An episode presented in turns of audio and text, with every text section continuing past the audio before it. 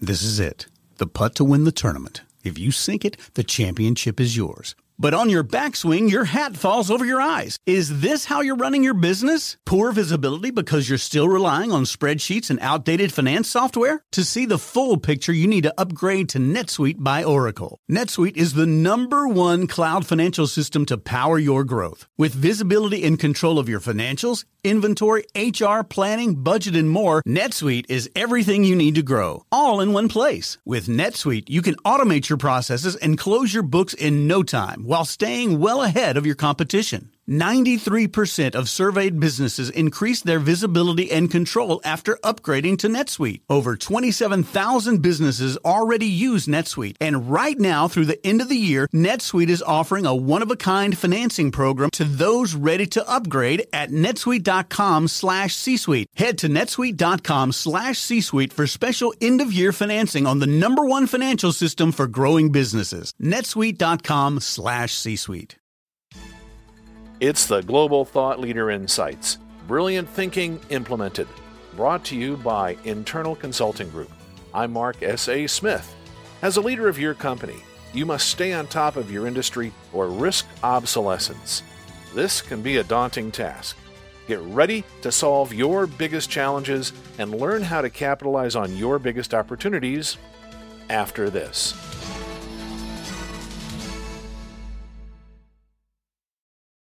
Executives depend on external advisors to fill knowledge and experience gaps, to help them make a case for change, or to have an experienced mind audit their thinking.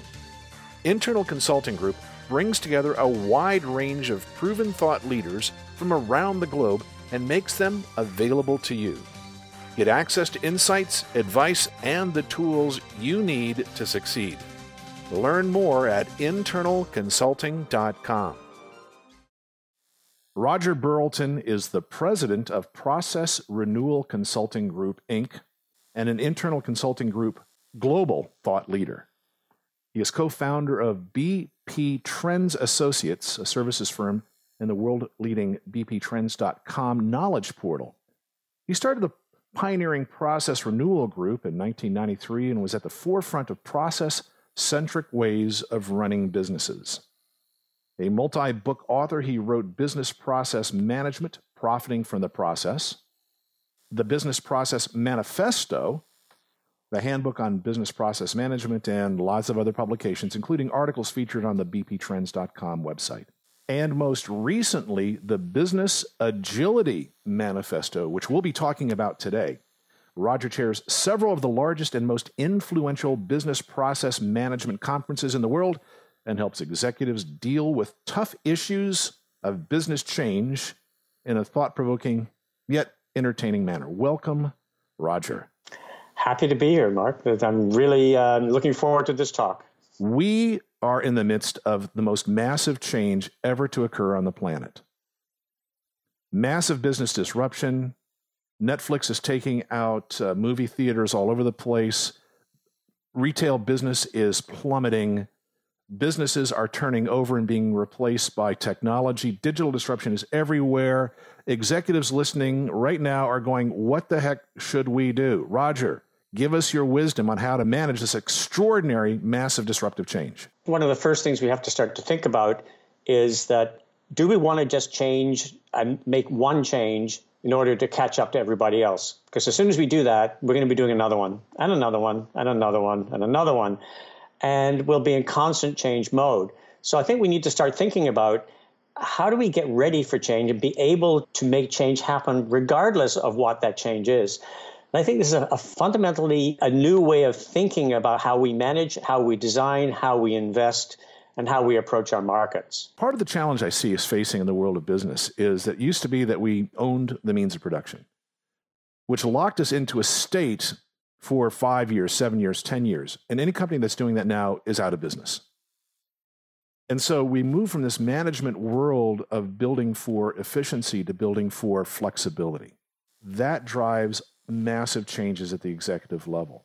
You're absolutely right. The challenge along the way, though, is that someone does have to own the means of production because we still have to produce, even if that's a service that we're providing. And the challenge is that we used to have all of this inside our walls Now, our customers don't care where it comes from. They don't care if we own it.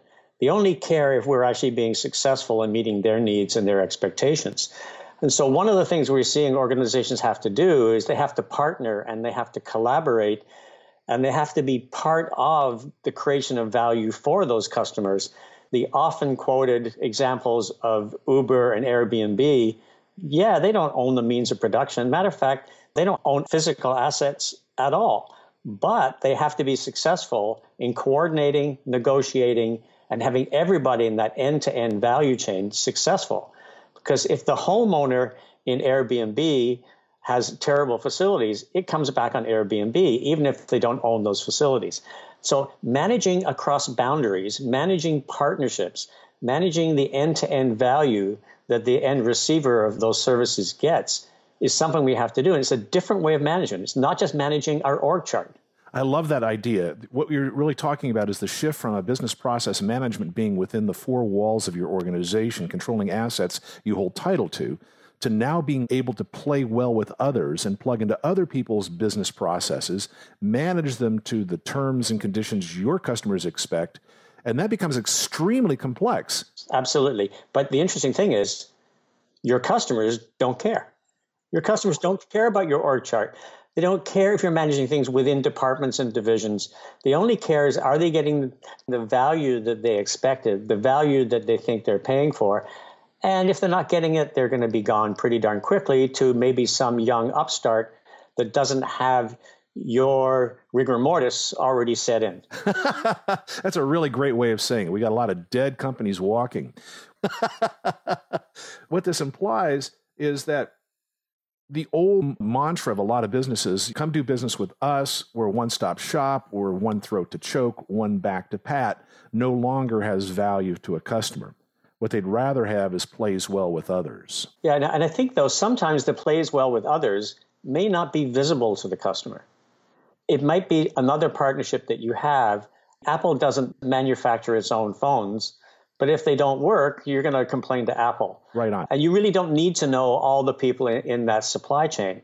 But the supply chain has to work for Apple to be successful. So, what that implies is the new intellectual property of today is ability to manage relationships. And you're absolutely right. Apple is an IP company, intellectual property company. They're not a manufacturing company. But all of that intellectual property includes how to manage supply chains, reverse supply chains, retail organizations, customer service. So, that's a whole new level of production. That's a whole new set of competencies an organization needs to have is to build partnerships, sustain partnerships, rather than squeeze every single penny out of your manufacturing supplier and make sure you're making all your profits. You got to think about how can I sustain this? How can I keep this going? How can I trust my partners to do what's best for my customers and not just do what's best for themselves? So, aligning motivation across the entire value chain is something that organizations have to learn how to do. I think that the word you use is really critical for our listener to zero in on is this concept of sustainability. Mm-hmm. Traditional change management approaches really didn't focus on sustainability. They focused on other metrics such as efficiency, on return on investment. And what you're saying here is, folks, that model's gone. We have to now focus on flexibility. We have to focus on the ability to anticipate and change. The key performance indicators of companies are changing now. We've traditionally talked about being efficient, getting the most out of your resources, uh, and things like Lean and Six Sigma, traditional approaches, we're all about that. And we've also talked about effectiveness. Are we doing the right thing for the customer? That's becoming much more important. The new measure that really becomes important now is adaptability or business agility, depending upon what words you'd like to use. And we start to measure things such as time to market, time in market, ease of change. If I have a required change because of a regulatory requirement, for example, can I implement that tonight? Or do I have to wait for the next software release, which is going to happen in six months? These are the kind of measures which are more important. And these are the capabilities organizations have to have without even knowing what the change is that's coming next year. We have to manage uncertainty a whole lot better if you don't have a decision tree that allows you to involve uncertainty into your decision process, you're not going to make a decision, in which case you're going to be completely left behind. And I know that's what you talk and what you work with executives on how to create that transformation into an organization that can handle change. Absolutely. And I think a lot of that comes back to how do you build out your internal capabilities? I mentioned a moment ago, a new regulation comes along. Can you implement the new rules right away? Well, you can't if you embed all your rules in your software and you don't even know where the rules are because it's going to take you a year to find them. As an example, you just basically document your rules somewhere. And when you go to run your systems the next time, it looks up the latest rule, then that's success. But you have to architect for that. And you have to sort of design all your systems. You have to design your organization to be very flexible with regard to reporting structures, as opposed to these annual cycles of performance reviews, which by the time you get there, everything has changed and they were irrelevant in the first place. So how you design organizations to be flexible, how you design software to be flexible, how you design information management and business processes. It's a multi-dimensional puzzle. But if you don't think about how they're going to fit together in the first place, at least how you might assemble them when you need them, then you're going to be stuck always chasing the market. This sounds like a radical change in management philosophy is required. The common approach to management philosophy is consensus management, which in change is impossible because about the time you achieve consensus, the decision is moved. This is one of the biggest challenges we face in going forward with all of this. There's typically an incumbent structure with motivation models for executives. And each one of those executives is driving towards their outcomes, their performance, and their bonuses. But typically, if you look at each one of them, optimize one, you suboptimize the others. And as soon as you suboptimize the others, you're not doing the best in the marketplace, and we're all going to suffer. The other challenge in all of this is none of this, with very few exceptions, is being taught in the management schools. Your MBA program does not teach you cross functional management, it teaches you functional management. And so, therefore, people who are in these positions don't have the knowledge, the experience, and therefore maybe the ability to do it. This is our biggest challenge. And this is why quite often upstarts will take out an incumbent. Absolutely true, because the startups can see the gap that others can't because their culture creates a blind spot. Yes. And I think it's interesting that you point out that a lot of MBA classes create executives that are obsolete. Mm-hmm. And that's a really sad thing to say about the state of education, but it also reflects the speed at which the market is moving. It's definitely the latter. I think the people in MBA schools, a lot of the people we see in our clients' organizations, are pretty smart uh, people. Well, smart is intelligent, absolutely. Yes. And and a lot of them have the ability to sort of take this message and go with it, but they don't have the traditional mechanisms of accounting, finance, HR, IT all these bits of the solution and know how to put them together in a way which is best overall. So, what you're telling me is there's a lack of global business acumen, or let's say overarching business acumen for a lot of organizations that needs to be installed in the executive. Part of the challenge with that is that executives are afraid to make some of these changes. And one of the things we see as being a big issue is that quite often transformation, as we talked about earlier, transformation makes change happen, but it also creates unintended consequences. Always. Before we start, we don't know what the impact is of the change. We will would change something and then be surprised that it affects something else. So unintended consequences starts to sound like risk, and executives don't like risk, especially when they're given their motivation model by the board. And if they see themselves as being there for a very short period of time, it's too risky to make this kind of transformation in their minds. So, how can executives approach transforming their organization to become a change able? We talked about your new book about a business agility manifesto. How can an executive make the pivot to make their company open to change, available to change, and yet do so safely or as safely as is possible? The challenge is, is a, a good friend of mine who works in the electric utility business once said, Roger, the problem we have is we're trying to rewire the house with the light still on. and it's dangerous. With your bare hands. With standing in a bucket yes. of water. so, While it's raining. so there's all of these kind of challenges. So There are a lot of people say, oh, yeah, let, let's do this, but you can't just rip everything apart at once.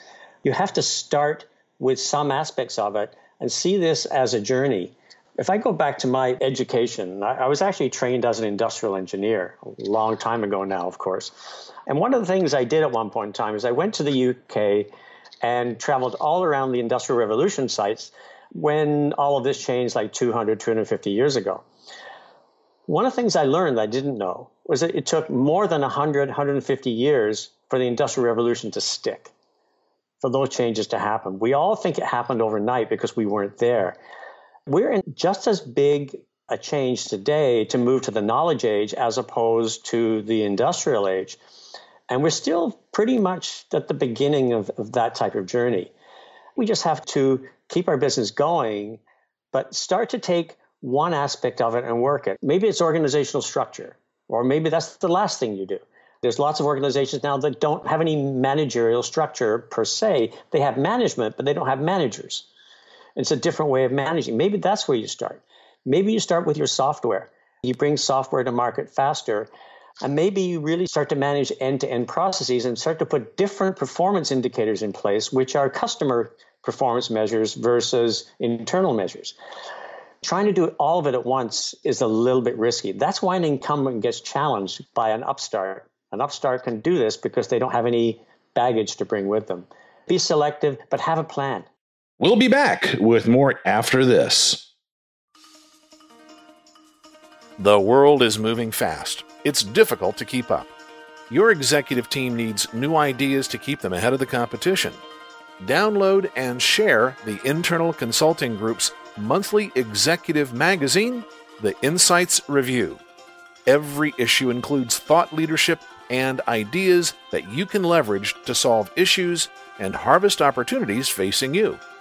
Get your complimentary copy from internalconsulting.com slash publications. I want to do a little pivot here. Right now, unemployment is low. The economy is going great. The best people already have jobs. Companies are working very hard to keep their very best people because they know that's a competitive advantage. So, how can an executive scale up when it's hard to get good people?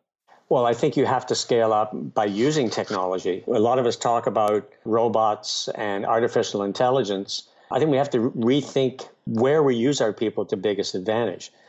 Hard to scale if everything's based upon talking to a human being all the time. And so maybe we save our human beings for the exceptions or the difficult situations. With the continuing drive towards self service, we can probably get more scaling going and if we can have robots handle the simple, repetitive stuff that we can't handle very well internally because we built crazy systems that don't talk to each other, but a robot can connect them up. I think those are the kind of things I would be starting with so that we can take away the easy, the straight through, and start to design things so that we don't have to have a customer talking to our call center because something that was supposed to happen that the customer understands didn't work because with the way we've been designing our, our technologies internally. So I think we've got to look at it from a customer point of view and say where are the pain points, where are the aggravations, and how much of this requires good human knowledge and how much of this is just transactional.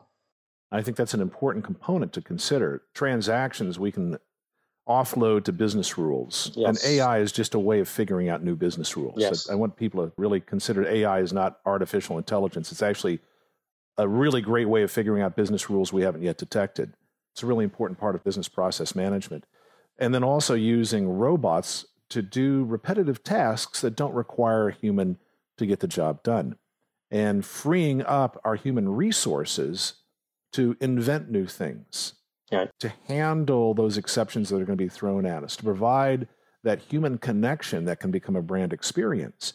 And I think it's important for executives to not be afraid of this technology, but pursue projects to bring this into their organization. I agree. And, and, we've seen lots of examples in our work where, for example, if a customer wants to apply for a mortgage, they're going to go to the branch office four times. They're going to fill out redundant paperwork.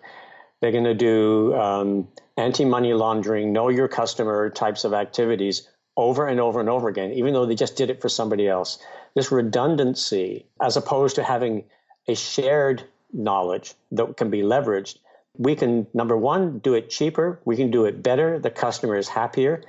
Customer doesn't want to come in eight times when they're working all day long. A word to describe that is friction. Yes. And so what we must do is everything we possibly can in our business processes to reduce or eliminate friction. Right. In fact, if you think about it, the companies you talked about earlier, Airbnb and Uber, essentially provide a frictionless customer experience. Mm-hmm. In one case, in finding a place to stay, in another place, in getting some transportation.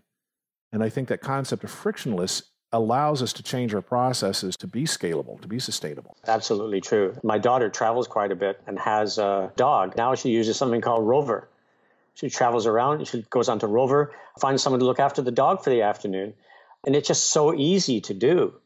Easy is another word. Is it easy for me? And, and that model is coming up over and over and over again. Just make it easy. I want to point out that this concept of Rover is an extension of customers' experiences that they now expect. And what used to be a want now is a need. And while we used to leave the dog at home, now we want to bring the dog with us. Now we need to bring the dog with us, which brings new services to bear. I think you're absolutely right. What used to be something which was a nice to have is no longer a nice to have. Internet in a hotel room used to be, wow, I'm going to go there. They've got internet in the hotel room. And now it's like if you don't have internet in the hotel room, you're not going to have any customers. Right on. So, in fact, rip the TV out, couldn't care less. Give me high speed internet. Yes. I haven't turned the TV on in a hotel room in a decade. Right. I'll stream something instead. Exactly. And so we have changing customer needs. How would you suggest an executive start with improving their capacity to be agile? One of the things that we do is we like to do a little bit of an assessment to say where are your pain points, first of all. Because if you can solve a pain point, then you can prove that what you're trying to do has value. There are a lot of people out there who come along and say, well, change all this and change all that, but there's no real performance improvement that's been made. To get executives to go with this approach, you have to do something, as I say, rewire your house with the lights still on. You have to do something that, which has measurable value, both to the market and the customer, as well as to the company. I'm a great believer in customer centricity. But I also know that if you lose money while you're doing it, you're not going to be doing it for long. If you do it and you violate all the regulatory requirements, you're also going to be in big trouble. So you have to balance some of this stuff out and show that you solved the problem. There is no reason to liquidate your company at the benefit of a customer. Right. It doesn't work for anybody. Not for long. No, not for long at all. This is a journey, and you may not see all the benefits at, at once, and it might be an evolution, but there will be step changes along the way. There are going to be some decisions, for example, if you are going to change your organizational reporting relationships fundamentally, then you can't just do that. In other words, I'll change this unit today and the other unit tomorrow. You might have to do all of that at once. So basically, being ready for those big change points, but don't have them all happening on the same day. That's the critical issue. I truly do understand that boards of directors and shareholders expect returns on their investment. So taking too much risk can be an issue. But what I really wanted to think about is what is the risk of not doing this? That's the biggest risk. Because if we're not relevant in the marketplace, and we don't continue to be relevant in a changing marketplace, then it's just a matter of time. Indeed. Well, half the Fortune 500 falls off the list every decade. Yeah. And so even big companies are not immune to being run over by change. Mm-hmm. And so an executive has to make this transition if they're going to create a viable, sustainable, scalable organization. And my suggestion is don't go this alone. If you have massive amounts of changes that you must implement in your organization, bring in people that have done it before, such as have a conversation with Roger Burlton, who has written multiple books on helping people manage change. So, what's the best way for somebody to perhaps engage with you or to start the journey in this transformation to be change able? One of the first things, as I mentioned before, that we typically do is do some kind of assessment. And we have various diagnostic tools that can happen again through uh, either through Process Renewal Group or ICG, where people can assess themselves online and see how they're doing. But then I think to engage in a small assessment to basically say, where are you and what is a good approach for your organization that works best for you? That's sort of the, the typical initial engagement we would want to conduct, as opposed to thinking we've got it all figured out. We have to make sure we really understand the cause of all your issues and and the real opportunities. And that's going to vary by market. It's going to vary by your position in the market. And maybe you've got a lot of good stuff happening already. Finding the right approach based upon your situation, your goals, and your markets. And some markets are much more dynamic than others. So, standard consultant's answer is well, it depends. Of course, because if there was a direct answer, you wouldn't need a consultant. The other thing to recognize is that in our case, yes, there's books, there's articles, there's YouTube videos, there's lots of things. Just look us up, you can find that. But all that stuff is based upon us having done this a lot. You have a lot of experience. Based on experience, and we're not going to tell anyone what is academically the most popular thing to say. If it doesn't make sense, we'll tell you it doesn't make sense. There are a lot of things that people believe are great approaches because they did read about it. But if it's impractical for you, we'll tell you it's impractical for you and find a different way. This is not a simple problem and therefore will not have a simple answer. And if you choose to diagnose yourself by watching YouTube videos, as Mark Twain said, you may die from a typographical error. And when it comes to complex situations around organizational design, business process management, this is complex. It requires a physician level to come in and do an accurate diagnosis before making some prescription. Agreed. That's the challenge with executives reading a book, getting a great idea, and applying the wrong cure to the problem. It's also true that physicians typically will not diagnose themselves. For a really good reason, because they have confirmation bias. and, I, and I guess that we, we all go to WebMD or something, but there's no substitute for seeing a real doctor. That's right, especially for a complex problem. And business transformation is not simple. And business transformation into change agile organization is not for the weak at heart. It's not simple, but it is inevitable. If you don't do it, somebody else will. Roger, how do people get a hold of you to start a conversation? What would you like for them to do? The easiest thing is by email, since I'm around the world in a lot of different countries. Roger, R O G E R, dot Burlton, B U R L T O N, at process renewal, as it sounds, dot com. Or they can come through uh, their local ICG partner. ICG will find me. What a terrific conversation. Lots of food for thought for executives. Thanks for contributing your thought leadership to this world. Thank you so much. It's a great opportunity. I enjoyed our conversation. That wraps up this episode. Go to internalconsulting.com slash global hyphen thought hyphen leaders to contact today's guest. If you like the show, share it with your executive team and review us on iTunes. This is Global Thought Leader Insights. Brilliant thinking implemented. This podcast is a part of the C Suite Radio Network. For more top business podcasts, visit c-suiteradio.com.